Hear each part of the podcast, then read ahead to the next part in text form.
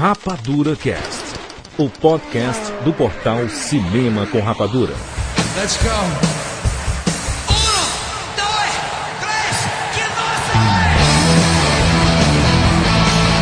Sejam bem-vindos, seres Rapadurianos de todo o Brasil. Está começando mais uma edição do Rapadura Cast. Eu sou Jurandir Filho e no programa de hoje nós vamos falar sobre a tecnologia 3D. Como nasceu essa engenhosidade, quais os primeiros filmes, quais as diferenças do antigo 3D com esse novo, como aconteceu essa evolução, o que podemos esperar dessa novidade. Estamos aqui com Maurício Saldanha que carrego até hoje os meus óculos de Fred Nightmare 3D. e um correspondente internacional direto do SOS Hollywood, Fábio Barreto. As últimas duas vezes que eu fui até a Disney ver o filme em 3D, eu fiquei com óculos. Ninguém viu.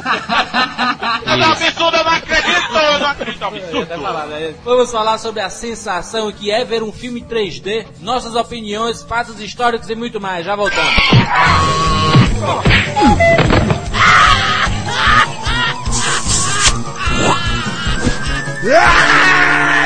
E-mails.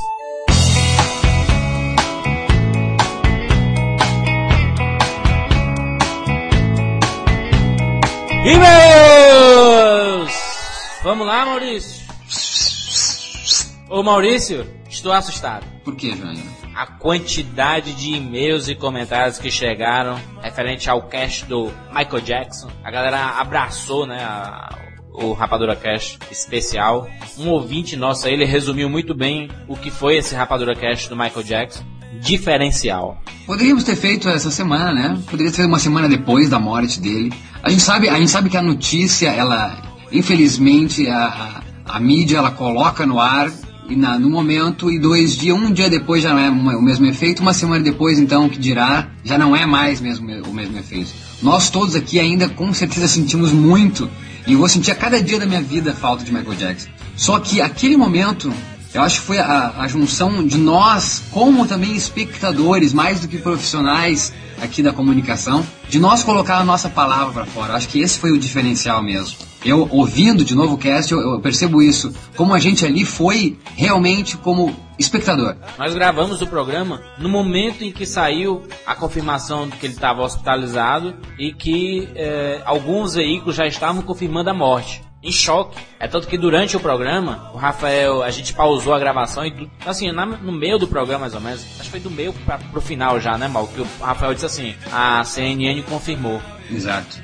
Foi a partir dali que até o ritmo do, do, do, programa deu um break, né? Porque a gente estava empolgado com as músicas do Michael Jackson e tudo. Nós continuamos a gravação, mas o ritmo foi bem menor, assim, e a tristeza já estava tomando conta de tudo ali, né? Não existe, né? Não existe como a gente fazia um cast é, um dia antes de ser lançado. Isso não existe. O que aconteceu, é, na verdade, os fatos foram. Jurandir me liga 5 e meia, 6 da tarde. Tu me liga. 5 e meia, é, seis, quase 6 horas da tarde, né? Me avisa, diz, né? Tu tá sentado, eu jamais imagino. Imagina uma notícia dessa. Eu vou para casa, a gente então conversa, eu, Jurandir e PH, e decidimos então, quinta-feira, 8 da noite, a fazer esse cast urgencial. Uma coisa que é rara, eu acho que nenhum podcast faria isso em tão pouco tempo. Tamanho é nosso empenho, então, e, e realmente uh, amor que a gente tem por esse artista, esse ser humano, Michael Jackson. E eu fico orgulhoso, orgulhoso mesmo de fazer parte desse registro histórico mesmo com a velocidade, é lógico, nós esquecemos muitas coisas, nós deixamos, nós erramos muitas coisas. A gente não tava, não tinha nada preparado no Michael Jackson. Tudo que nós falamos ali foi de coração mesmo, de lembranças, né, mal? Sentamos, relembramos a carreira dele, fizemos a nossa homenagem, lançamos no dia seguinte, na correria, trabalhando demais, mas é, é foi muito interessante, muito é, recompensador ver todo esse retorno que deram pra gente, né, Mal? 300 e lá vai cacetadas, muitos e-mails, muitos e-mails mesmo, a participação de todo mundo, colocando um vídeo especial que a gente não tinha colocado, colocando entrevistas, colocando especiais com outras pessoas cantando o Michael Jackson, a homenagem dos presos lá fazendo a coreografia do Michael Jackson.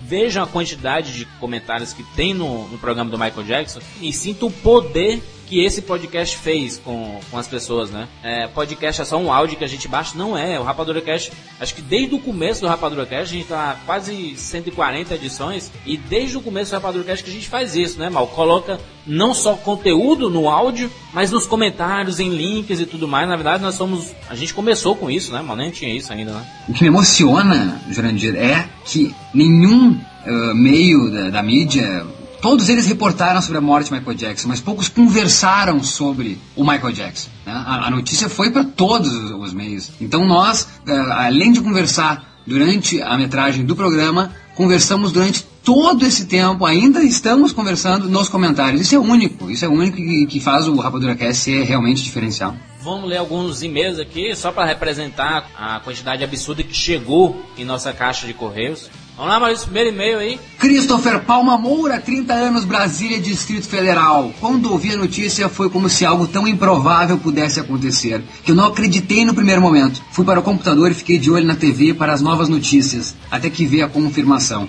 Ouvir o Rapadura Cast, lamentando a morte do cantor, em especial Maurício, que me trouxe o sentimento que ainda não havia despertado em mim, o da perda e tristeza. Até então eu só estava abalado, como em um choque. E a despedida do Maurício no final do cast me emocionou de tal forma que precisei ser consolado. Conheço muita gente que escutou mais de 15 vezes o programa, que escuta uma vez, continua escutando, continua escutando, continua escutando, continua escutando. A força que teve tudo isso, né, Mal? A notícia, a, o saudosismo da, das músicas, a emoção. E o pessoal nunca vai ouvir, né, Júlias? Mas a gente, eu, PH e Jandir, sabemos quanto tempo demorou para começar o programa. A entrada foi feita umas 4, 5 vezes por causa da emoção da gente. No começo da, da abertura do Rapadura Cast do Michael Jackson, tem um momento que eu repito uma frase.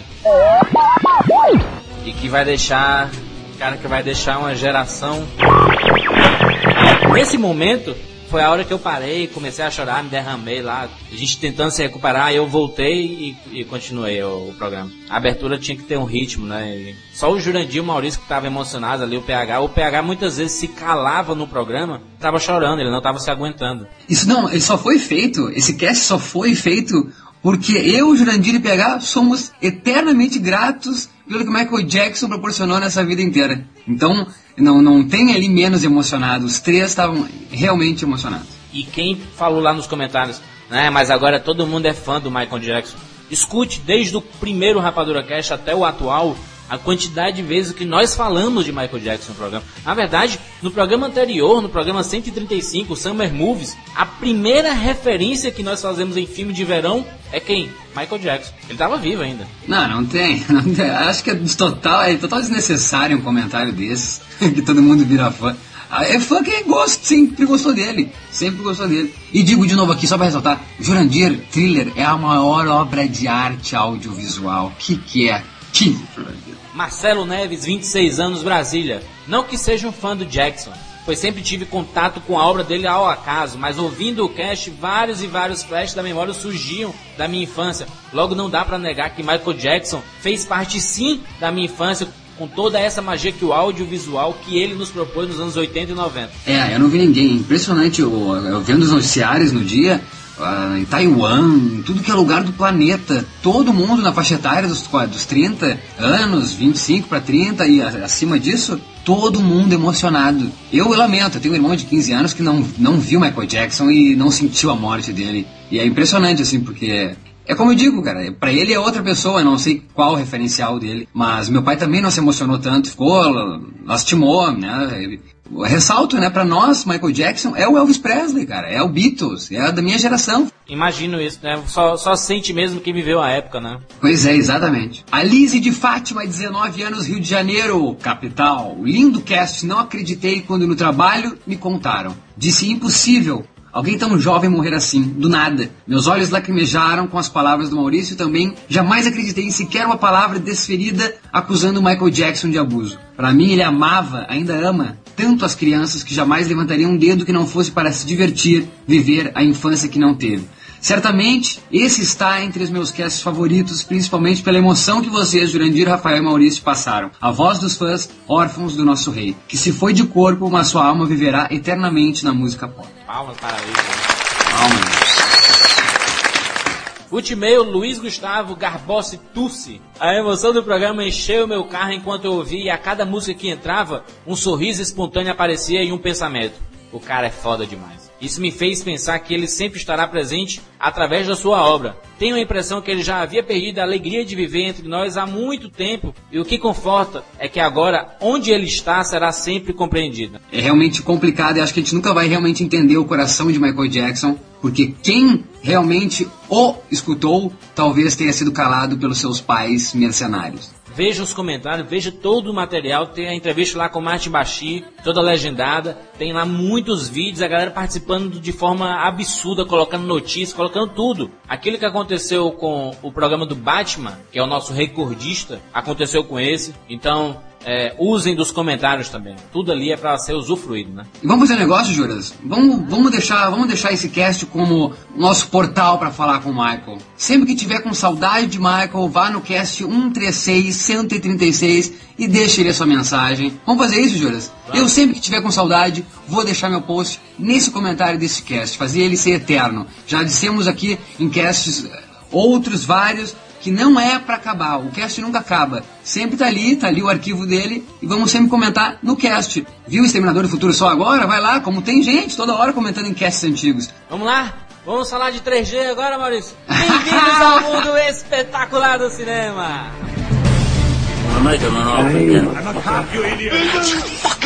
James Bond. Life was life. You can't handle the truth, Johnny. I'll be And the Oscar goes to... Rapadura Cast.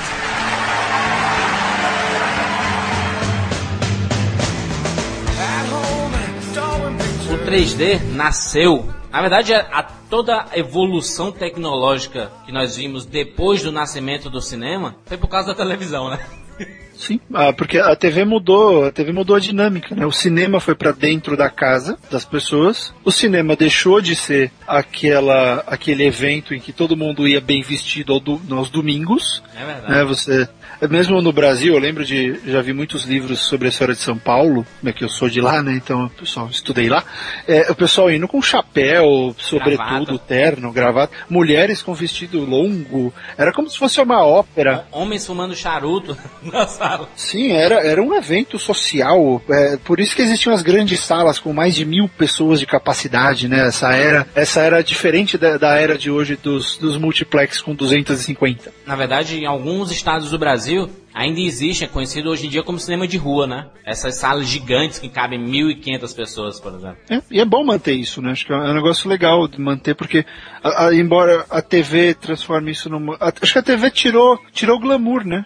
A, TV transformou o cinema em algo é, não pela acessibilidade, mas para ser algo tranquilo. Todo mundo consegue fazer na hora que quiser, com o DVD hoje, né, com o VHS logo que foi lançado, você quebrou essa necessidade de ir ao cinema. Acho que, acho que o download da internet é só uma extensão do que a TV já fazia, né? Você não precisa mais ir ao cinema. E acho que com isso também populariza de uma maneira onde todo mundo acredita que é que o cinema não é difícil, né? Tem alguma coisa a ver com isso? Me parece que também permite que todo mundo acredite que cinema é fácil de se fazer por estar por tá, por tá na minha casa passando, tanto na, na sala da cozinha, na, na, cozinha, na sala, ou em qualquer cômodo que eu tenha uma TV. Tu entende o que eu quero dizer? Vocês entendem? Sim. Parece que concordo. é fácil, é, parece que é fácil, sabe? Tanto que hoje em dia, a cada 10 pessoas, 9 dizem que quer fazer um filme. Todo mundo quer fazer um filme. É. E, e pouquíssima gente, por outro lado, fala que quer escrever um livro. Exatamente. É que dá muito trabalho.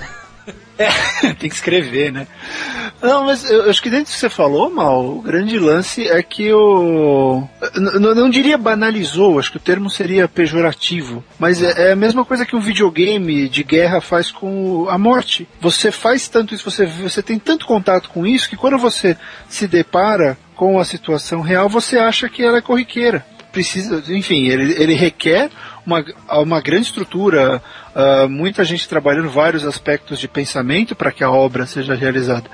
É, você, como você está aí, é como se ele fosse um amigo. Olha, ele está do meu lado, então eu posso acessá-lo a hora que eu quiser. Acho que perdeu isso mesmo, né? O que o Maurício falou da pessoa achar que é fácil fazer um filme, é porque ela não consegue ver, né? Eu, eu acho que a relação dela é, é, é 2D, entrando Isso. no nosso aspecto. Ela, ela não vê o que tem atrás da Exatamente. imagem que ela viu. Não existe É, profundidade, não existe profundidade de Não campo. existe, não existe. A, a relação é 2D, né? Eu vejo aquela imagem e fazer essa imagem deve ser fácil, tem tanta, afinal de contas. Essa foi a melhor comparação que eu já, já escutei sobre o tema, viu? A, a visão de quem, de quem vê um filme é, é 2D, né, cara? Não, não tem a dimensão. Quando, quando- é porque nos créditos ninguém fica nos créditos pra ver quem fez, né? Mas tem crédito agora que demora 15 minutos passando, a quantidade é só o nome de gente ali, nome de gente e empresa, né? Pois é, e isso são os nomes, é, isso é o, é o crédito chato no final, é o que não interessa. Afinal, bom, não interessa acho que nem pra quem fez, porque olha o meu nome ali, né? Passou. Mas é uma forma de você creditar a pessoa que fez aquilo, né?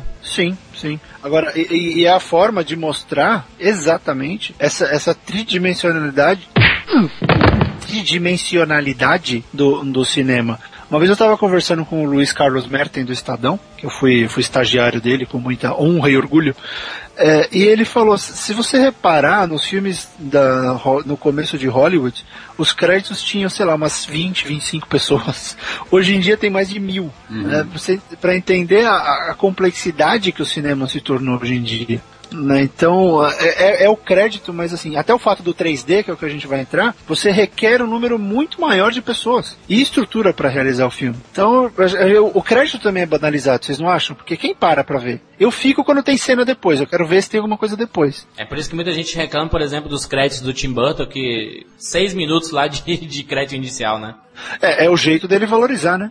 E, e é assim, se não me engano, acho que vocês podem falar disso também, mas o cinema, em seu princípio, os créditos eram no começo. Sempre no começo. Só que, só que aí tira, tira o lado comercial da, da televisão, né? A pessoa não vai querer ficar vendo 10 minutos de créditos no começo do filme, né? Não, mas nem, nem, era, nem era tanto, né? Era até mais rápido, até como citado aí pelo Barreto, o número era menores de gente, de, pessoa- de profissionais envolvidos, mas com certeza o final era só o The End, né? E acabava. É, é. Era, era the end mesmo, né? Acabou, pode desligar, Acabou. pode ir pra casa.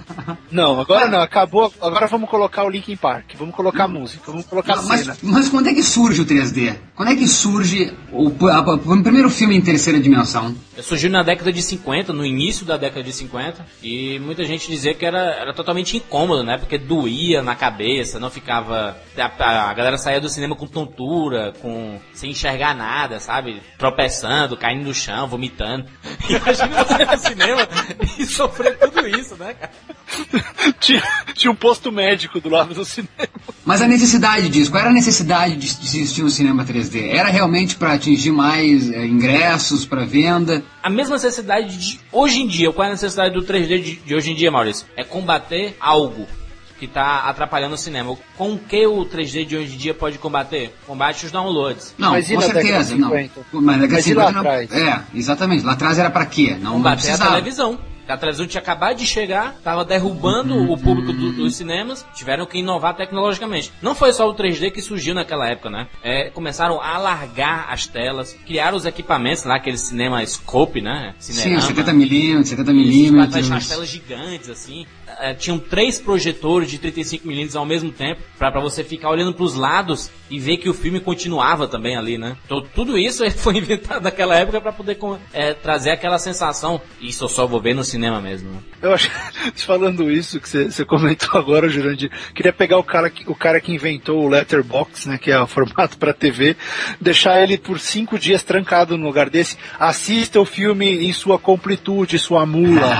O que, que você, você inventou esse formato maldito que destruiu o filme na TV? Que horror! Outro dia eu tava vendo uma comparação de Ben-Hur entre o Letterbox e o widescreen, como, como é um outro filme, é uma coisa, é uma coisa assustadora, assustadora. Os anos 50 ele pode ser considerado como a era de ouro do cinema, né? Sim, porque foi quando Hollywood se, não diria se concretizou, acho que se firmou. Especialmente depois da guerra, entrou muito dinheiro, tinha necessidade de entretenimento. Foi um gênero, criou-se um gênero novo, que era o gênero do filme de guerra atual, né? Que eles, eles fizeram vários filmes durante a guerra e depois da guerra a, a produção aumentou gigan- gigantescamente. Então, é- esse- esses 30 anos, eles basicamente, eles que, ah, como é que se diz? Tô, tô fugindo do nome em português. Forjaram. Esse período forjou o que é é o backbone do cinema, né? Deu toda a força pra Hollywood daí pra frente expandir e ir pra onde quiser. Acho que foi muito por causa de necessidade e investimento. O dinheiro entrava em Hollywood, o dinheiro começou a, a girar. E, e aí e, e era tudo grandioso, né? Acho que vocês podiam falar disso também. Todos os filmes dessa época eram grandiosos, você não fazia um filme pequeno, Ah, mas os 70mm aí. que é maior que isso. Ah, mas a pergunta que, me vem à cabeça é por que, que esses filmes em terceira dimensão ah, nunca foram para grandes filmes, sempre com filmes ou produções É, eh, do filme B, né? Falta de certeza, você não acha? Porque eu penso duas coisas. Eu, eu concordo com o que o Jurandir falou de que o cinema 3D surgiu na década de 50 para combater a TV, mas eu acho que tem um outro elemento aí, que é a busca da, da- é uma busca de uma perfeição, de uma de, uma, de, de recriar a, a vida na tela. Eu Acho que é- essa é a função, essa é a função visual. né? Vamos deixar a função política de lado e pensar na função visual. É, eu lembro que eu assisti o filme da Hannah Montana, ao show do ano passado, eu fiquei embasbacado com o 3D. A impressão era de que você realmente estava dentro do show. Não é esse o objetivo, então, do 3D? Eu acho que o objetivo. Tá, não, não, mas é o objetivo do cinema. É o- esse é o objetivo do cinema, só pontuar, como tu estava falando agora, Barreto. Além de uma justificativa, além de combater a televisão nos anos 50, é de então transportar o telespectador para dentro da tela. É isso? Fazer essa experiência ser mais real. É assim que eu vejo. Eu não sei se essa é a, é a teoria correta. Faz sentido. Pelo menos na teoria faz sentido isso. Só que com a, com a vinda da televisão, as pessoas passaram a ter essa imaginação em casa, né? Sim. Aqueles filmes que estavam em tela grande também estavam na telinha, então isso já, já não impactava tanto. O que foi que a indústria pensou? Vamos criar uma tecnologia que a gente pode simular uma realidade mesmo. Como se a pessoa não só tivesse naquela tela chapada lá, lá na, na- no cinema, mas como se ela estivesse próximo da gente, estivesse chegando na gente. É- Esse é o objetivo do 3D, é simular aquela a terceira dimensão, né? Que, que pouca gente entende, mas o, o 3D, é, o nome técnico disso é o Real D, a dimensão real. Porque você vê a- o, o, o X e o Y, né? Que é, são as duas dimensões, os dois Ds, é aquele chapado lá. A terceira dimensão é aquela que vem em sua direção. Ou não, ou a que te dá profundidade. É a que te dá profundidade, exatamente. É, mas e- a, a que vem e vai, né? A que vem e vai. É a que vem e vai. E isso eu cito Tolkien, que ele tem uma, uma frase muito interessante, que ele diz que a, a grande literatura, ou até o, isso vale para o filme, a grande história, é a história que te permite ver atrás do óbvio, né? Atrás do primeiro plano, que seria o filme. Então é dar a sensação de que atrás daquele personagem existe algo, de que atrás daquela mesa que você está filmando existe alguma coisa. Então é, é a sensação de, de tirar apenas uma, uma fotografia. Não é só uma fotografia. Você tem uma sensação de, de interagir com isso, porque ele deixa de ser aquela deixa de ser uma imagem simples, se torna uma imagem composta. Né? E você tem a profundidade dos elementos. É como se você visse uma peça de teatro. Acho que essa é, é a sensação que eu tenho ao assistir um filme em 3D hoje. Eu não sei como era na década de 50. Por isso eu não sei se foi muito bem sucedido, porque, afinal de contas, TVs coloridas ainda não eram tão, ah, não eram tão difundidas assim. Então você ainda assistia muito em preto e branco. Logo, o cinema ainda era necessário. Hoje em dia não, com toda a tecnologia, eu vejo esse cinema 3D como assistir a uma peça de teatro ou a um show. Eu tenho uma outra percepção. Essa, essa tecnologia ela passa a fazer sentido só com filme colorido, né? Com filme preto e branco não, não tem tanto sentido assim.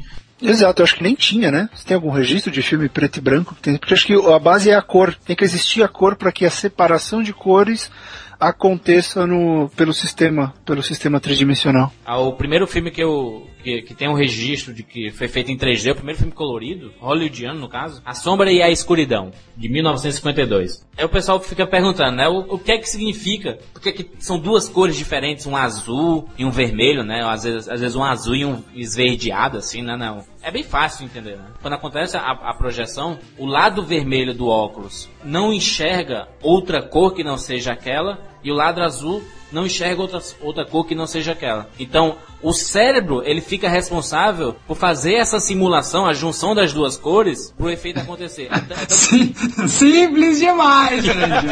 Do jeito que você tá falando é simples de cacete. É que, nem, é que nem fazer um filme, é facinho. Um teste que eu nunca fiz foi enquanto estava acontecendo o efeito 3D, eu fechar um, um dos olhos. Eu nunca fiz esse teste. Vou fazer com esse era do gelo 3D.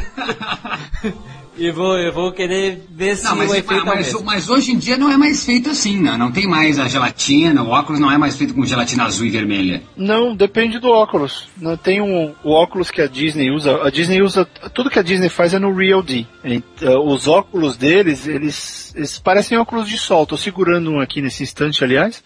Ele, a- a- não, porque tem dois, tem dois tipos de, tem as projeções eh, fechadas, nessas não dá para pegar óculos, você tem que devolver. E toda vez que você vai ao cinema aqui, você pode devolver ou não. Ah, né? Ai, não, meu Deus. não é não, facultativo. É? Sério? É facultativo, é. Ninguém fica Mas tipo se você sair com ele no sol, você, você perde a vista, não? Não, aí já é estupidez, né? Aí você pode levar embora.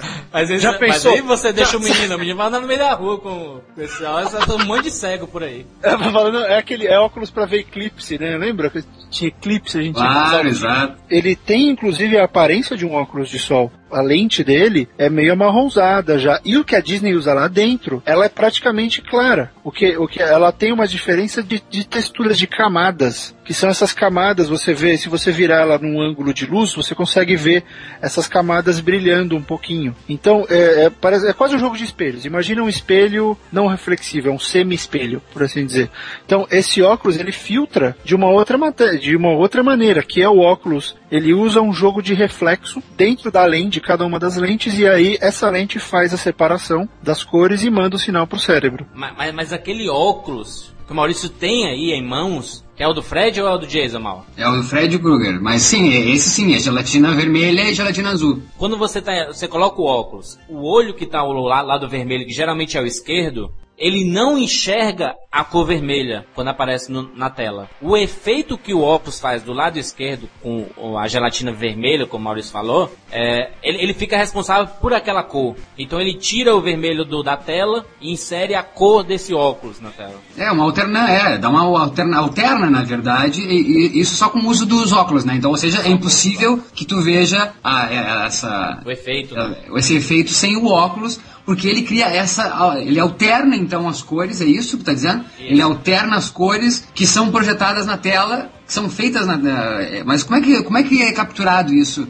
no, no tempo antigo? Hoje a gente sabe que são câmeras simultâneas que, que filmam como se fossem as nossas retinas, né, a direita e a esquerda, mas antes também era feito assim?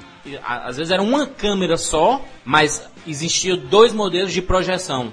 Um na tela chapada e outro em cima de uma pequena tela que estava em cima da tela já chapada. Uhum. Então, essa, essa projeção nessa outra tela dava a sensação de profundidade. Entendeu? Uhum. Então, você usar dois projetores já era. Tiveram casos de três projetores ao mesmo tempo. É, mas hoje é tudo filmado no HD, né? Eu tive ali na, na- na- gerência do cinema e, e vi chegando a Era do Gelo num pequeno potinho que era o HD. Eles estão usando dois projetores ainda no Brasil? Ou usam um projetor só? Não, é, aquele que tem a telinha na, é aquele que tem a telinha na frente e ele faz a, a conversão. Isso. Porque vocês já tentaram assistir sem óculos? Aí fica tudo borrado, né? Dá, dá a impressão, pelo menos a última vez que eu vi foi o Up. Assisti o Up em 3D.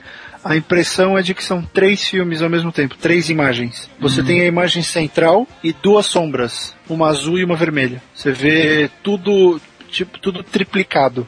Tem a central e essas duas sombras. E a junção desse trio é que faz, ah, é que dá toda a sensação de, de profundidade. Até onde, é, é que até onde eu sei são duas câmeras juntas, né? Filmadas como se fossem mesmo teus olhos, o olho, o olho do, do ser humano. As duas câmeras simultâneas filmando. Não, só quero saber, é, é, é, deve ser alguma coisa da projeção então que faz isso, porque são duas câmeras, tá redondamente certo. Eu quero, eu tô questionando se é a projeção que faz isso então. Pode ser, a tua impressão é de três imagens, é isso? Sim, é uma central, é a imagem toda colorida, imagina o personagem. Você tá vendo o personagem, o velhinho do Up. O velhinho tá lá, você vê em todas as cores dele. E ele tem uma sombra para a esquerda azul, Ah, eu já não sim. sei o lado. Tem uma sombra para um lado muito próximo, mas você vê a sombra. É ele azulado e ele avermelhado. Então é, são três facetas dele e no meu entendimento o óculos junta tudo isso. É isso que eu tava, queria perguntar. Na verdade, o que você falou tá corretíssimo. Só quero saber se é o projetor que faz, porque eu não sei. Eu acredito que seja o projetor que faça isso. A questão, a, a questão é, Jurandir, tu que tão, tá me dizendo tudo isso, por que que não funcionou essa porra de gelatina uh, nos anos 80? Eu lembro que o Fred, o, Fred, o 6 nos anos 90 e o Jason, o Jason, né, a Hora do Pesadelo 2 foi filmado em, em o 3 foi filmado em terceira dimensão. Por que, que não deu certo? A tecnologia dos anos 50 para os anos 80 é a mesma. Tubarão também foi filmado, né? Tubarão 3, acho que foi filmado. É. Eu acho que, que não deu certo porque não era bom, né, mal? Não ficou bom.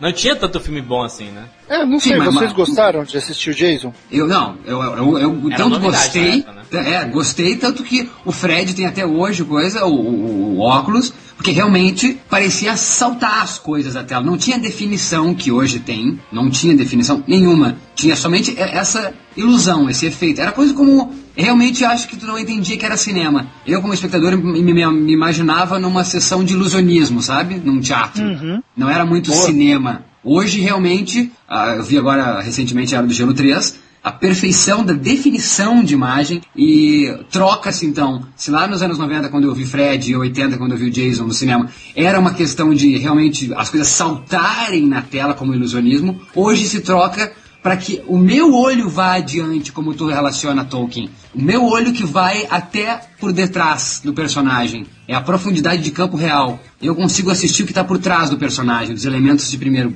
primeiro plano. Não vem, é. não salta a tela, nada salta. É tu que vai ao, ao longo, né? É, e eu acho que é uma coisa que você pode explorar bem agora, Maurício, é o seguinte, eu te faço a pergunta. Uh, será que não deu certo antes a iniciativa do 3D, porque o 3D era meramente uma, uma ferramenta para atrair público, mas só para dar aquele susto, para jogar a, a, coisa para fora. Hoje em dia ela não é uma ferramenta, hoje ela é uma linguagem. Exato. Ela foi, ela foi assimilada. Então será que não foi? Eu lembro que eu assisti o show do Kiss em São Paulo com óculos 3D e era a mesma coisa. Eles jogavam a guitarra para frente e você via a guitarra vir, vindo na sua direção. Era meramente era, uma, era um instrumento, era quase uma pirotecnia. Exato. O, hoje não é mais. Então será que essa, essa é a relação? Perfeito, Barreto, perfeito. Hoje é uma linguagem a terceira dimensão. Mas daí a pergunta que eu te faço como réplica é: se a terceira dimensão, colocada desde os anos 50, então, passando agora nos anos 80, que foi frisada nesses filmes B, filmes de terror, não queima o filme para nós hoje acreditar na, na, na linguagem? Queima o filme em que sentido, Mal? Não, porque o registro que eu tenho é isso, como um show de pirotecnia, como um show de ilusionismo, não como cinema. Tá, agora eu vou ver o filme, vou apostar nesse ingresso, tá caro, muita gente tá reclamando do valor do ingresso, porque eles não entendem que é hoje uma linguagem com aparelhos mais sofisticados e com outro tipo de, né, de a, a experiência é outra hoje. É como tu, como tu falou, é uma linguagem, então é um cinema de uma, uma outra linguagem, vale o valor do ingresso. Eu acho, quando eu estou vendo um filme 3D, eu acho que vale cada centavo cobrado. Exatamente, era, era isso que eu ia falar. Porque assim, a visão que se, se você pegar é, essa galera que viveu esses anos 80 e 90, eles têm uma visão totalmente diferente do que é o 3D. Pensa que é aquele negocinho, aquele papel que você coloca no rosto e vai ver um efeitozinho e pronto as pessoas estão frustradas, por isso eu estou dizendo, é a pergunta que eu fiz. Será que isso não queimou o filme? Porque hoje as pessoas vão então assistir 3D e não vê nada voando na cara deles. E ficam frustrados. Ah, esses dias eu vi um cara dizer, ah, eu prefiro transar do que ver filme 3D. Bom, eu também. eu também. Okay, né? não, não, não, eu sei. Não, tá bom. Foi feliz isso, viu? Tá bom, todo mundo prefere. Não. Ok. Desculpa, mal, desculpa, velho.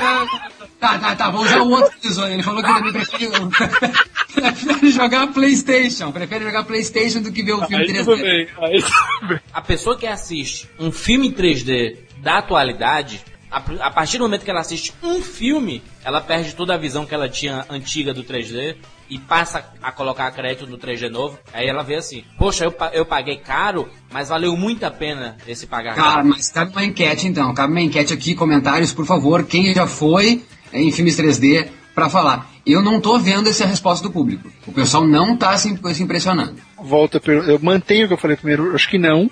Queimou o filme, por quê? Porque não deu certo, Maurício, eu acho, na minha opinião. Não deu certo justamente porque não foi muito efetivo. Logo, não se espalhou pro resto do cinema, como está acontecendo hoje. Hoje a gente espera grandes filmes em 3D se fala sempre nas coletivas que eu participo, sempre que tem alguém ligado a Batman ou Homem de Ferro, perguntam, vai fazer em IMAX e 3D? A uhum. pergunta sempre sai, porque já existe essa expectativa, mas acho que o fato de, de, de, não ter dado certo lá atrás, lo- não dando certo, logo não atingiu tanta gente quanto deveria. Então existe, concordo com você, deve existir essa parcela da população que, por, eu, por exemplo, eu não vi. Eu não vi esses dois filmes, Jason e Fred, em 3D. Então eu já não tinha essa experiência. É, até comentei com vocês, eu tinha experiência de 3D, na verdade é o holograma, né? Aquele fliperama que tinha nos play centers da vida. que era bang bang. De faroeste, cara, os cowboys. É, é, Aquilo era o mais próximo de 3D que eu tinha, que eu tinha visto, mas de qualquer forma, acho que o fato de não ter dado certo na década de 80 foi determinante para dar certo agora, porque tem uma parcela que assistiu e tem essa, essa impressão que você falou, sem dúvida. Porém, a maioria das pessoas que vai assistir hoje não passou por isso. E que, como a gente já falou dois podcasts, eh, podcasts atrás, quem vai ao cinema hoje é a molecada. A molecada nem sabe direito o que é o. Exatamente, era isso que eu ia falar agora. O público do 3D não somos nós, Maurício. Tá, não, mas só um pouquinho. Então, é, mas vale dizer então que a- a- o- começou o 3D com shows, né? Hannah Montana, o YouTube Brothers. lan- lan- lançou Jonas Brothers, animações. Então, obviamente, o público vai ser o adolescente, né? Ele pegando, a indústria pegando esse público, ela tá garantida. Filme que usa o 3D não como linguagem, mas como artifício, não dá certo. Um exemplo, a viagem ao centro da Terra. No- no a- o 3D é meramente um instrumento pro, pro o Brandon Fraser fazer horrores, inclusive mijar na câmera. Exato. Né? Então, é, mau gosto total. Total. Ah, então, assim, a- esse filme não deu certo. É, como os filmes depois dele. É, A gente vai assistir esse filme em- sem ser com recurso 3D, a gente sente que determinadas coisas desfocam, porque sabia que tá faltando um óculos ali pra gente enxergar. Sim, a cena, é, a cena é feita pra isso, né? Eu lembro de uma cena que ele joga moedas dentro do cofrinho dele. É, a cena, ela é feita única e exclusivamente para usar o recurso. né? E aí eu te pergunto, por que que Bolt é bom pra caramba com 3D? Porque o filme é feito, o 3D tá ali como linguagem, ele não tá ali para forçar a barra. Então, aí eu só continuo na linha de raciocínio. Então, filmes que tem como instrumento não funcionam direito. E por que não tem tanto filme? Aí a gente entra na parte técnica. Não existe equipamento suficiente em Hollywood. São, se não me engano, é, tenho quase certeza, são 11. Tem, existem 11 unidades preparadas para filmar esse tipo de, de filme em Hollywood. Para a indústria inteira. Então, um filme só pode começar a ser feito em 3D quando o outro acaba.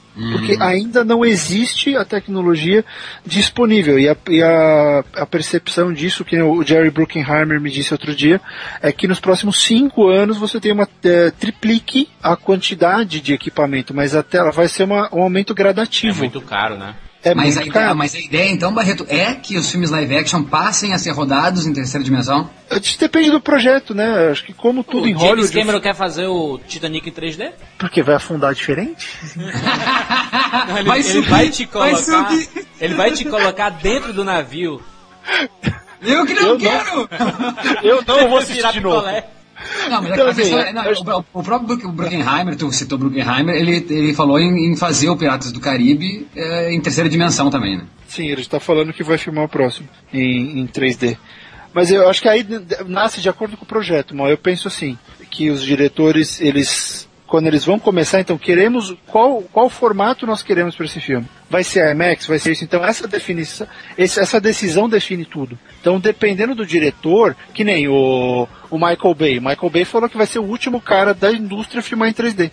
Falou que eu dei essa porra, que o filme dele, filme pra ele é, é, é o 2D, é a, a linguagem plana. Pra ele é assim, tem que ser assim. E ele não vai, diz que não vai se render. Se ele tiver que filmar, ele vai ser o último. Vai dar uma de Chaplin, né? O Chaplin também dizia que não ia adentrar o, ao É. cinema falado e acabou entrando e fazendo obra de arte.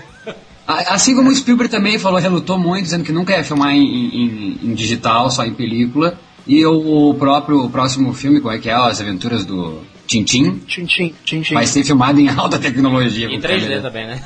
Em 3D. Mas ele vai ser feito em 3D, né? Essa é a diferença do filmar e do fazer. É a confecção em 3D, né? Não é. Eu acho que quando ele. Deve, deve ser engraçado isso, você participar de um, de um brainstorm, assim, a, galera desenhando, fazendo um storyboard de um, de um filme, do Tintin, por exemplo. Eles desenhando já a profundidade do negócio, o movimento que ele vai fazer pra tela, né, cara? Isso deve ser muito legal, esse, esse, desenho de um filme 3D. Olha, é, eu só posso, eu não sei como funciona nos outros estúdios, eu posso compartilhar com vocês a experiência que eu tive com o Bolt. Eu visitei a unidade de produção do Bolt, lá dentro da Disney Animation, e eu vi os storyboards do filme. O, o storyboarding é tradicional, pelo menos na Disney não muda, é a mesma cena, é a mesma linha de raciocínio, é o mesmo tipo de desenho. Quem dá essa profundidade, e aí você tem um brainstorming só disso, é o, é o pessoal da animação mesmo. Porque o processo é assim, você faz todo o storyboard, se define quais são as equipes de cada personagem e quem vai fazer background. Então tem a equipe que vai fazer o fundo. Então o que, que essa equipe faz? Eles confeccionam todos os elementos possíveis dentro desse mundo. Então tá definido, ah, vão ser, vai ser um bom B-movie. Então precisa de muitas flores. Então eles vão def- definir várias flores. Vasos, vários vasos. Ah, carros. Então tudo isso vai ser confeccionado e se cria um banco de dados gigante. Eu fico pensando assim, em, em animação não, não é pensado no storyboard, mas em live action não tem como, né? Você tem que já pensar no storyboard, porque é filmado, né? Você tá filmando. A animação você pode moldar como você quiser, né? Então, só concluindo, porque aí eles pegam desse banco de dados e aí eles criam toda essa profundidade. O que, que vai estar mais perto, o que vai estar mais longe? Existe uma, uma reunião de definição disso. Então eles chegam num ponto para definir realmente como vai ser essa profundidade. Então isso é pensado, mas é, é por esse outro lado. E o que você falou aí do, do filme em live action, eu acho que aí vai, acho que vale mais, começa a fazer a diferença, isso acho que o Mal pode comentar bastante, é o diretor que, que se preocupa em montar o frame dele da maneira correta, em montar o quadro dele exatamente como tem que ser. O cara que é mais artístico, ele vai se dar melhor do que um sujeito que, que não pensa em detalhe. Vocês concordam? Sem dúvida, sem dúvida. Mas então, eu não consigo imaginar o Gore Verbinski, ao menos pela filmografia dele, uh, com esse resultado, então, em tamanho e detalhe, para fazer um filme em terceira dimensão. Se for ele o diretor do próximo Piratas do Piratas Caribe. do Caribe 4, né? Que vai ser lançado aí. Você acha, Maurício, que isso pode criar uma nova, di- uma nova dinâmica entre diretor e produtor para reso resolver esse problema? Nossa, tu é jornalista mesmo, hein? Que perguntinhas! Mas eu acho que, por exemplo, um cara como Zack Snyder, ele se daria muito bem no 3D. É, falou, falou certo. Eu acho que Zack Snyder era um cara que eu gostaria de, de assistir um filme em terceira dimensão live action dele. Os filmes dele, o 300 e o, o Watchmen, eles são quase 3D sem ser 3D.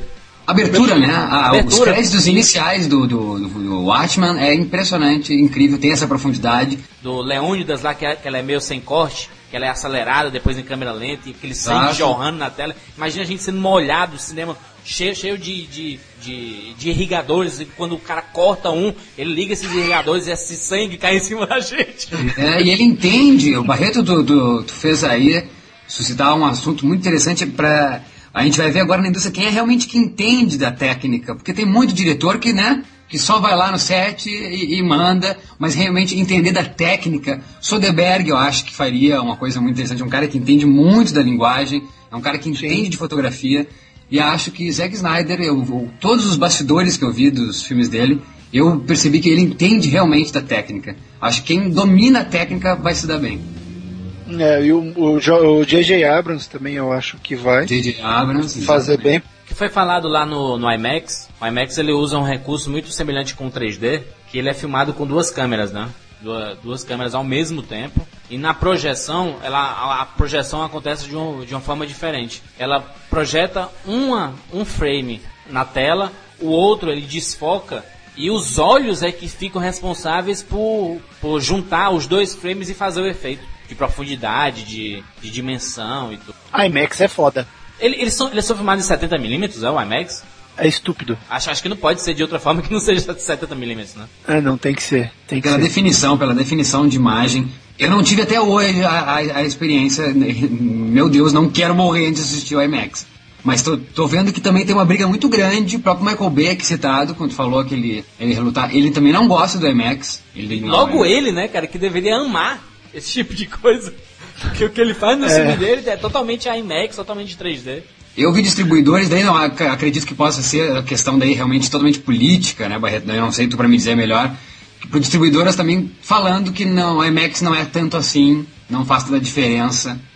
Acho que quem vai dizer é o público, né? Não, não é a gente, a resposta do público é que vai. Porque eu assisti o Dark Knight em 3D, em, desculpa, em IMAX, e foi uma das melhores coisas que eu fiz na minha vida, assistir aquele filme em IMAX. Na hora que o Batman pula do prédio, eu falo, puta que pariu!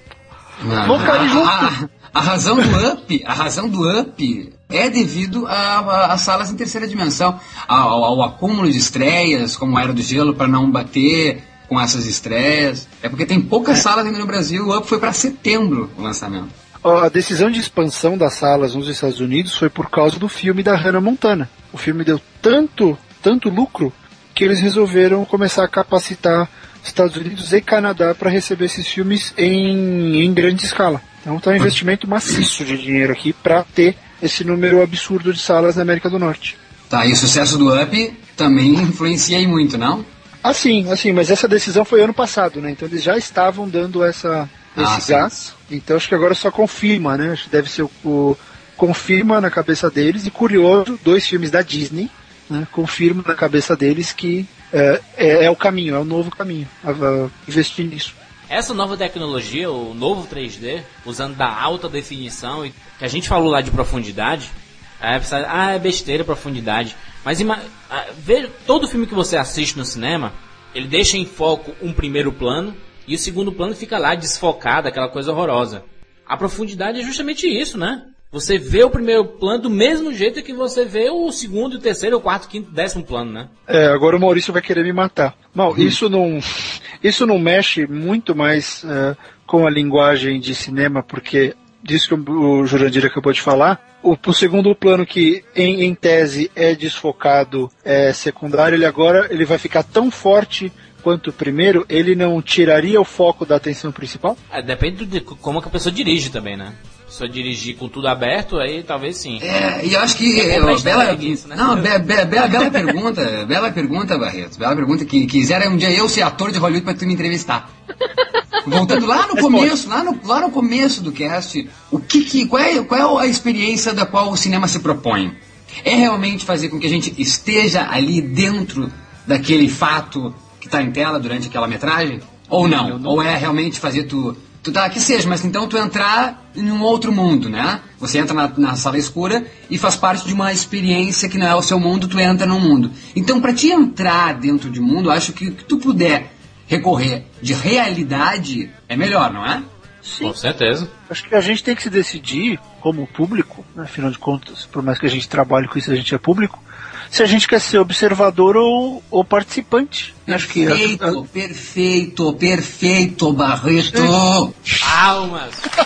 Perfeito! Não, porque é exatamente isso. O público reclama demais do que é transmitido, mas nunca se decide o que, que ele é. Como é que Pois tu é. pode reclamar se tu não, do que está sendo transmitido se tu não sabe o que, que tu quer? Ah, é fácil, eu vou lá, pago o ingresso, tá? eu- ah, o filme é uma merda, ou não sei o que. Tá, mas o que, que tu se propõe ao quê? Então, perfeito, eu fiz uma pergunta e tu mandou uma outra, que é isso mesmo. Tá na hora de nós, como público, se decidir. Outro dia me perguntaram de clichês, né? Ah, filme, o cinema tem muito clichê hoje em dia.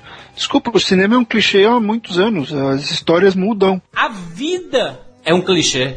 Porra, Maurício, tu gosta de sorvete de chocolate. Adoro. Tu comeu uma vez o sorvete, tomou o sorvete uma vez, adorou. A segunda vez, adorou. Agora, pela centésima, trigésima, quadragésima, milionésima vez, tu toma o sorvete de chocolate e tu deixa de gostar? Não. O gosto de sorvete é clichê. Mas isso não quer dizer que é ruim. É clichê? É. O, o que é o clichê? É algo que você conhece? Que é repetido? Não, o, que eu- o, o, o que eu não gosto, e, e- e eu já citei vários filmes como sendo clichê, eu não acho que o clichê é ruim. Eu adoro assistir filme de amor e a nossa vida é baseada em amor e relacionamentos.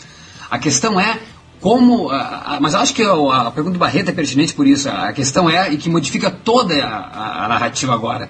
Como é que eu me coloco dentro da sala de cinema? Eu vou na sala de cinema ver um filme de amor, eu tô, eu tô ali como o quê? Como um espectador realmente querendo ver um filme de amor, eu tô ali como um, um- uma pessoa que odeia esse assunto porque acabei de acabar com a minha namorada. Eu acho que é importante realmente o, o, o espectador hoje se conscientizar do que, que ele está fazendo, qual é o papel dele como espectador. Não é só assistir. Nós temos grande papel hoje como espectador e essa indústria só funciona por causa que existe quem está transmitindo e quem está recebendo. Não é? Não é? É, eu acho que a gente tem que se conscientizar e aceitar ou não que é receptor. Perfeito. E só querendo responder a pergunta, então, que tu me, que tu me fizeste, que é a, a realidade, então. Uh, Eu quando, eu, quando vou ao cinema, eu tenho a vontade de, de, de realmente participar daquela experiência. De, uh, o, o- o que está sendo transmitido para mim, eu quero que seja real. N vezes da qual a janela do- da, da exibição uh, foi feita de, de maneira equivocada, onde apareceu o microfone, aquilo me brocha. Eu não estou participando do filme, ok? Sim, Então, a, ter- a- a terceira dimensão, ela não me traz tanto para dentro da tela quanto um filme usando a, a linguagem Dogma, 95. Um filme de Lars von Trier, de Thomas Winterberg, um filme até eh, de Nick Cassavetes, que eu sou apaixonado, Loucos de Amor, que eu acho muito real, ou o filme do John Cassavetes, muito da filmografia do John Cassavetes, que eu acho, acho, acho muito real, cinema independente para mim, me traz muita realidade. Então, o que o cinema em 3D traz perto da realidade e para mim faz eu ficar apaixonado daí por ser realizador, por ser fotógrafo, eu acho incrível porque é o que se assemelha mais à nossa percepção humana. Ainda que não vai existir nunca como reprisar o que a gente, como ser humano, consegue capturar e a profundidade que a gente tem, o cinema em terceira dimensão é, é o mais similar a isso. Então eu acho, que é- eu acho que essa experiência em terceira dimensão, ela realmente proporciona para quem não é somente mero espectador. Esse pode ficar aí falando em blog, em site, ah, não vou pagar tanto para assistir um filme em terceira dimensão. Qualquer Vai- linguagem para mim é realmente vital. Maurício fez a pergunta o que era o cinema, né? Eu até já falei aqui algumas vezes e repito. Cinema pra mim são sensações. Por isso que eu gosto muito da animação em, no, no cinema 3D. Por quê? Porque o 3D, live action, é o reflexo da, da realidade. É aquilo, é a nossa visão aqui, ó. Tô vendo, eu tô olhando para os lados, eu tô vendo tudo em, em, em três dimensões. O cinema em live action, ele tenta trazer isso também pra você. Ah, o Brad Pitt em, la- em, em 3D, eu posso vê-lo de todos os lados, como se ele estivesse à minha frente. É, ele tenta refletir a realidade pra ti. Isso é o normal. Eu já vejo pessoas, eu não vejo o Brad Pitt na minha frente sempre. But existe o grande porém. Por que, que eu acho que a animação funciona muito mais? Porque eu não vejo isso sempre. Então, quando eu ve, assisto um 3D animado, eu fico maluco. Eu vejo, caralho, aquelas coisas acontecendo na minha frente. Eu com vontade de pegar o esquilo de era do gelo aqui na minha frente, tentando tirar aquele negócio da mão dele. Todo aquele sentimento de ser. é, da fantasia que existe em, em volta do cinema, né? Aquela a fantasia. Vamos para o cinema ver algo que não vemos na vida real. Tudo, tudo isso é o que, que envolve o 3D para mim. Essa sensação. Por isso que os principais filmes em 3D são animações. É, mas é algo que vai, é, mas é algo que vai mudar. Eu acho que é, é, é, é, eles estão usando da animação para realmente ver o, Atrair o público, qual é né? Pra ver o que vai, para ver o que vai acontecer, é, para ver o que vai acontecer. Que eu acho que o futuro é esse. Eu acho que estamos na era do virtual demais e, o- e- e a demanda está mostrando que chega de virtual, é, tem que interagir o virtual com a realidade. A, interne a internet está usando muito da realidade no virtual. E acho que o, te- o cinema em terceira dimensão te leva para a realidade, por mais que não seja real a Era do Gelo, é real, porque a linguagem é de realidade. Então eu, eu estou ali, eu estou ali. Não quer dizer que ah, eu estou na Era Glacial. Não, eu estou, estou participando daquilo. Então é um negócio que a mídia está proporcionando e tu está realmente participando. Você deixa de ser espectador, como foi comentado lá no começo. Você deixa de ser espectador para ser participante do, Mas ainda como espectador, mas tu ainda é espectador, né? Mas Tu quando tá- o 3D chegar ao 3D interativo, quando aparecer uma atriz, eu puder esticar a mão e tirar a roupa da atriz, Aí vira cinema pornô no centro de São Paulo, não? Mas é o 3D interativo, e eu, eu não acho que seja difícil de ver. Porque cada óculos. Olha a viagem. Cada óculos ele transmite uma imagem diferente. Então não quer dizer que o que está passando na tela é a mesma que está passando para cada um. Se a forma que eu é, interajo com a tela é a minha pessoal, a outra pessoa pode interagir de outra Perfeito. forma. Interessantíssimo ponto. Patentear, que nem o Spielberg patenteou recentemente. Interessantíssimo ponto que cada indivíduo da sala, não Barreto, tem um óculos. E como esse está assistindo a essa realidade? Até quando A, a, a, a, qual profundidade vai o meu parceiro do lado que tá usando óculos? Eu vou, eu vou ter muito medo de ir ao cinema nessa época. Eu posso tá, estar tá assistindo, por, por exemplo, ó, tem três pessoas. Eu, eu tô assistindo aqui, tem, aparece a Julia Roberts, eu vou e puxo a saia da, da Julia Roberts. A pessoa do lado, que é um maquiador, ela pode muito bem chegar lá e maquiar a Julia Roberts. Pera, bom, o Jurandir já tá no, no, no é. cinema pornô do centro, a pessoa do lado tem a Barbie. Aquele cara mais safado pode chegar lá e dar um tapinha na bunda da, da Roberts. Tá, mas voltamos a 2009, né? Não estamos ainda em 2060. 3.900, né? É, exato. que medo disso. Então, então, é fa então é fato, Barreto, Jurandir, podemos dizer que a tecnologia 3D tá vindo para ficar. Já, já ficou, né? Já ficou. Já ficou, já Pedro, ficou. Pedro primeiro. já ficou, acho que ela criou essa linguagem nova que vocês falaram, então existe um novo jeito de fazer cinema. E é, a realidade, eu queria só colocar uma coisa, vocês falaram de realidade, né? É, o John Lasseter, ele fala que a realidade do filme, ela não é a no... não tem que ser a nossa, porque cada filme tem a sua própria realidade. Então tudo tem que fazer sentido dentro daquela obra. Então uhum. é exatamente por isso o que o Jurandir falou que os, os, as animações elas têm mais. Uh, parece que o 3D foi feito sob medida para elas, porque ela dá justamente a sensação de real que que a gente não teria olhando em 2D. Sei lá, pega o Robôs, né, aquele filme também do Carlos Saldanha, já que estamos falando muito de Saldanha hoje. Uhum. Pega o, ro o Robôs. É, é, ele é um filme, se você coloca ele em 3D, ele teria uma outra repercussão um outro, um outro senso naquele filme. Porque ali é tudo, ele parece tão irreal, porque você sabe uh, que aquele mundo e, e, falta alguma coisa a ele. O que, que falta a ele? Todo mundo é redondinho, robozinho e tal, mas nada é, redondo, nada é redondo de verdade. Se você coloca ele em 3D, você dá, você acredita mais nesse mundo. É, eu acho que faz tanto sucesso com a animação, como o Jurandir falou, por causa disso. Ela te dá tudo o que o live action já tem que é a, a realidade da, tanto de um vaso quanto de um ser humano. Perfeito. Eu, eu vou assistir lá aquele filme lá de 95, ela é uma animação 3D. Não é. Aquilo é uma animação computadorizada. É diferente é. de ser uma animação 3D. Ela, a animação passa a ser 3D quando a projeção dela é 3D. Quando não é só aquilo que está chapado na tela lá. Quando você olha para os lados e vê a, o movimento dele em 3D, assim como você vê na vida real aqui. Não, é a captura e projeção, né? É o casamento da captura e projeção. Sim. Mas uh, também isso é a questão. Né? É necessário a atualização desse conceito, porque quando surgiu Toy Story, quando surgiu quando Cassio, o próprio Cassiopeia, né, que pouca Cassiopeia, gente fala, né? A animação brasileira que deveria ter sido a primeira animação computadorizada do mundo, é porque se falava isso porque os personagens eles não eram mais chapados. Nós fizemos uma edição, tu lembra, né, Maurício? Lá com o Gustavo Guanabara, hum. com o Rafael, a gente claro. falou sobre efeitos especiais. Lá atrás, tá, tá até um link hum. aqui embaixo, você pode, pode, pode perceber lá. É, o filme é 3D, só que a forma que nós enxergamos é 2D.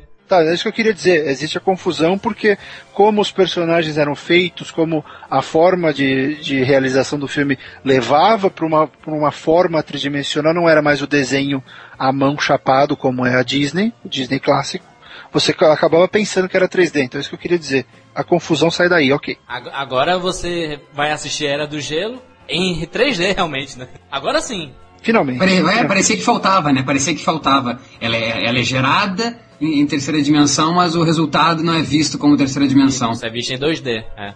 Eu, eu acho que isso era preguiça também de jornalista de escrever o filme na animação gerada por computador. Animação 3D né? era mais fácil. Exatamente. É o Twitter aí pra dizer, né? 140 caracteres é mais fácil. Joga fora tudo aquilo que nós vimos de 3D, dos óculos de cartolina, né? Aquele papel escroto assim. Joga tudo fora. 3D é a partir de 2003 até a atualidade. Começou lá com James Cameron, ele fez aquele documentário Fantasmas do Abismo, que mostra justamente, sabe aquelas locações do, do Titanic lá no, no fundo do mar? Ele fez um documentário filmando aquilo. É, e eu, eu, usando, usando já o HDTV, né, as High Definition, ele sempre, ele sempre foi um dos pioneiros a usar as câmeras que estavam realmente uh, começando no mercado, e nem, tá, nem, nem estavam no mercado, é, exato. É, nós estamos dando um revival aqui, né? Um revival do que aconteceu nesse 3D, então. Podemos também ressaltar aqui que em 2004 o Expresso Polar do Zemex também, né? Uhum. Gostou? Vocês gostaram do Expresso Polar?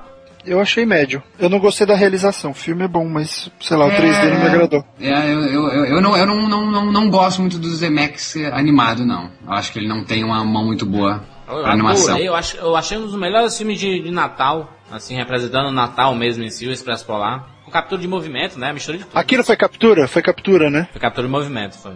É, é uma, isso é uma coisa que eu tava, que eu tava conversando, até falei com o Neil Gaiman sobre isso, por causa do, do Beowulf, né, que tem nome do Zemex de novo.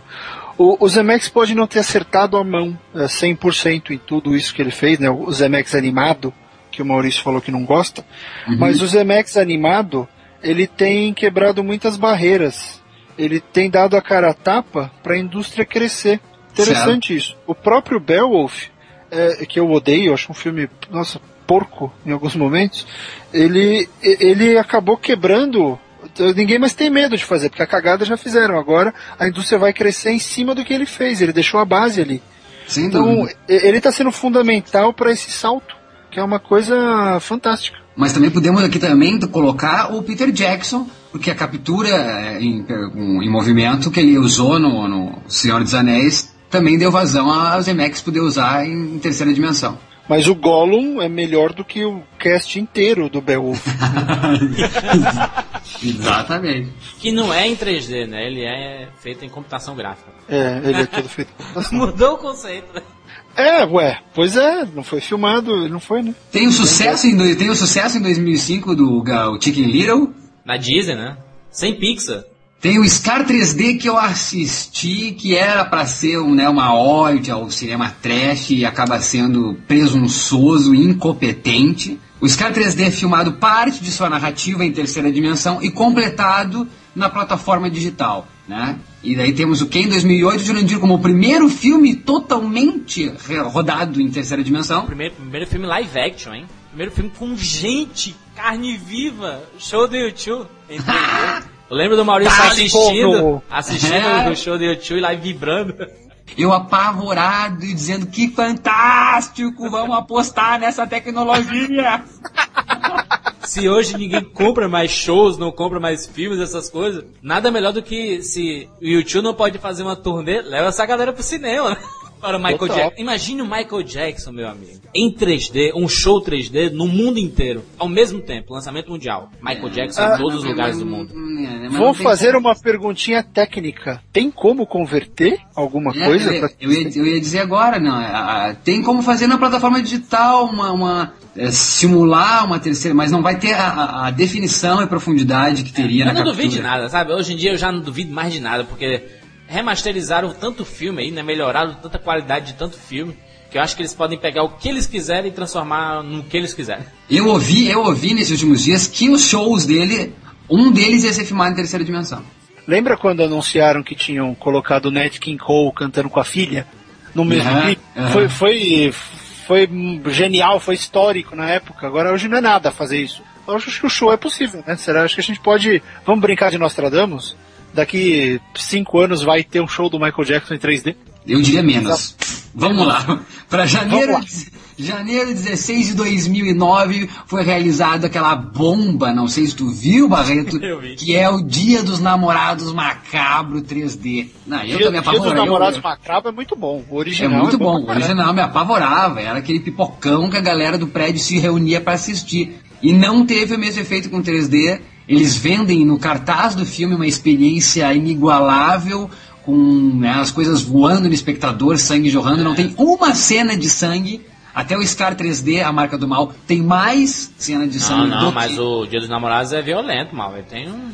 Não, não achei violento, achei bem bobo. Gostaria eu de Pânico ser rodado em terceira dimensão. Talvez Pânico 4 aí, né? Aí, Mal, eu te digo uma coisa. Sabe por que, que você teve essa impressão toda do cartaz do Dia dos Namorados Macabro 3D? Porque esse filme, ah, eu tenho certeza, vocês podem checar pra mim aí, é, é da Play Art. É da Play Art. Ah, aí, então, que para quem eu trabalhei durante um tempo, e a Play Art é craque, dá o que a gente chama no mercado de truque. Pegar É. o pôster, vender o mega filme do século e você, sei lá, Morcegos 3. Nossa e aí você acredita, né? Você acredita. Então o lance todo do pôster vender uma coisa que não é, é, é um pouco é, é sintomático do estilo de trabalho lá. Ah, nós até já fizemos um, um programa sobre distribuição, né, fi- É. de, de filmes. É, Há vários filmes que colocou nos Jogos Mortais 1, esqueça Seven.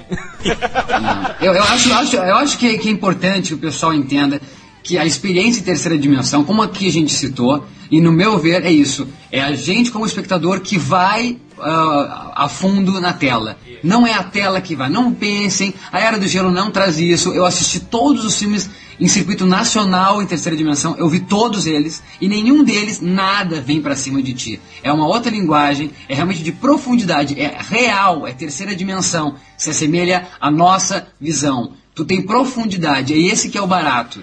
Não é mais show de ilusionismo, coisas voando. Daí vai lá pra Las Vegas ver o show do- dos irmãos lá, como é que é? Daquela dupla lá, o Sigmund. Sig, Siegfried and Roy. In Roy. Em and Roy. Não é. É. é, outro tipo. E sim, essa linguagem é foda. Eu aposto nela. E estamos aí, acho que pro futuro dá pra dizer, filmes que estão pra estrear. No Brasil, esse que tem um nome terrível, Tá Chovendo Hambúrguer. Muito legal o trailer, muito legal. Nossa. A gente tem de novo o Zemeckis, então, que é o A Christmas Carol, com Jim Carrey, com a mesma tecnologia do Expresso Polar e do Beowulf, agora né, com mais, com certeza, evolução técnica. E tem o Avatar, que, pelo amor de Deus, em dezembro está prometendo a revolução nessa terceira dimensão. que vale ser ressaltado é que o Spielberg, em 2005, ele participou da patente do uso da tecnologia 3D sem precisar de óculos. Abram os olhos. e o Spielberg tá metido com isso. Inclusive, é o que pode revolucionar. Olha aí, é impressionante, né, cara? O 3D ele sempre tem a TV, como inimigo, né? Eles estavam dizendo que vão utilizar o 3D nos televisores e não precisar mais do óculos. No Super Bowl de 2009, a NBC tentou fazer um teste. Colocaram várias propagandas em 3D durante o Super Bowl. Fizeram uma campanha maciça de distribuição de óculos 3D em supermercados, locadoras, vários pontos do, do país, tudo de graça. Você pegava uma cartela com cinco óculos para a família. Era o óculos de gelatina, o azul e vermelho. E no dia seguinte, a NBC passaria um episódio de Chuck, totalmente 3D.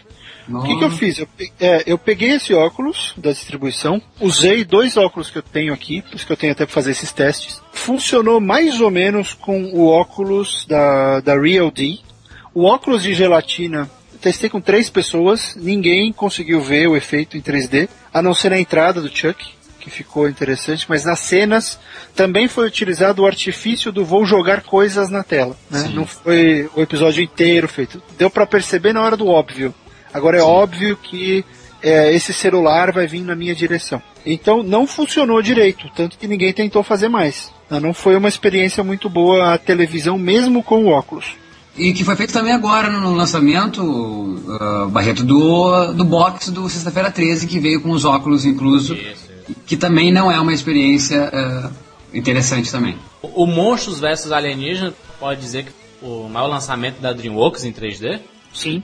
E vai ser lançado o quarto filme da, da série Premonição, totalmente em 3D, Maurício. Imagina aquela cena maluca lá do, da rodovia, o estoco caindo no chão e entrando na cabeça da Jurandir, depois de Pânico, é a franquia de terror que eu mais gosto nos últimos tempos. É Premonição, gosto de todos os filmes, não me importa se veio gente do primeiro, não veio. Não interessa, me interessa essa história que eu acho que é muito legal. E a Premonição 4 em 3D, tô realmente... Porque Scar 3D, a marca do mal, não deu e Dia dos Namorados Macabro não deu. Jurandir, só vale então falar para fechar que até a internet está apostando nisso, em que em setembro de 2009 perto muito do Halloween, vai existir Ho- Horrorwin, né? O Horrorwin, o Horrorwin, que vai ser uma série de episódios para web em terceira dimensão. Mais detalhes a gente com certeza vai falar aqui nos próximos casts. Queremos a opinião de vocês sobre o 3D. Assistam Era do Gelo 3D e venham dar um depoimento pra gente, né, Maurício? Não adianta você criticar ou falar alguma coisa do 3D sem ter visto, né? Conte a experiência.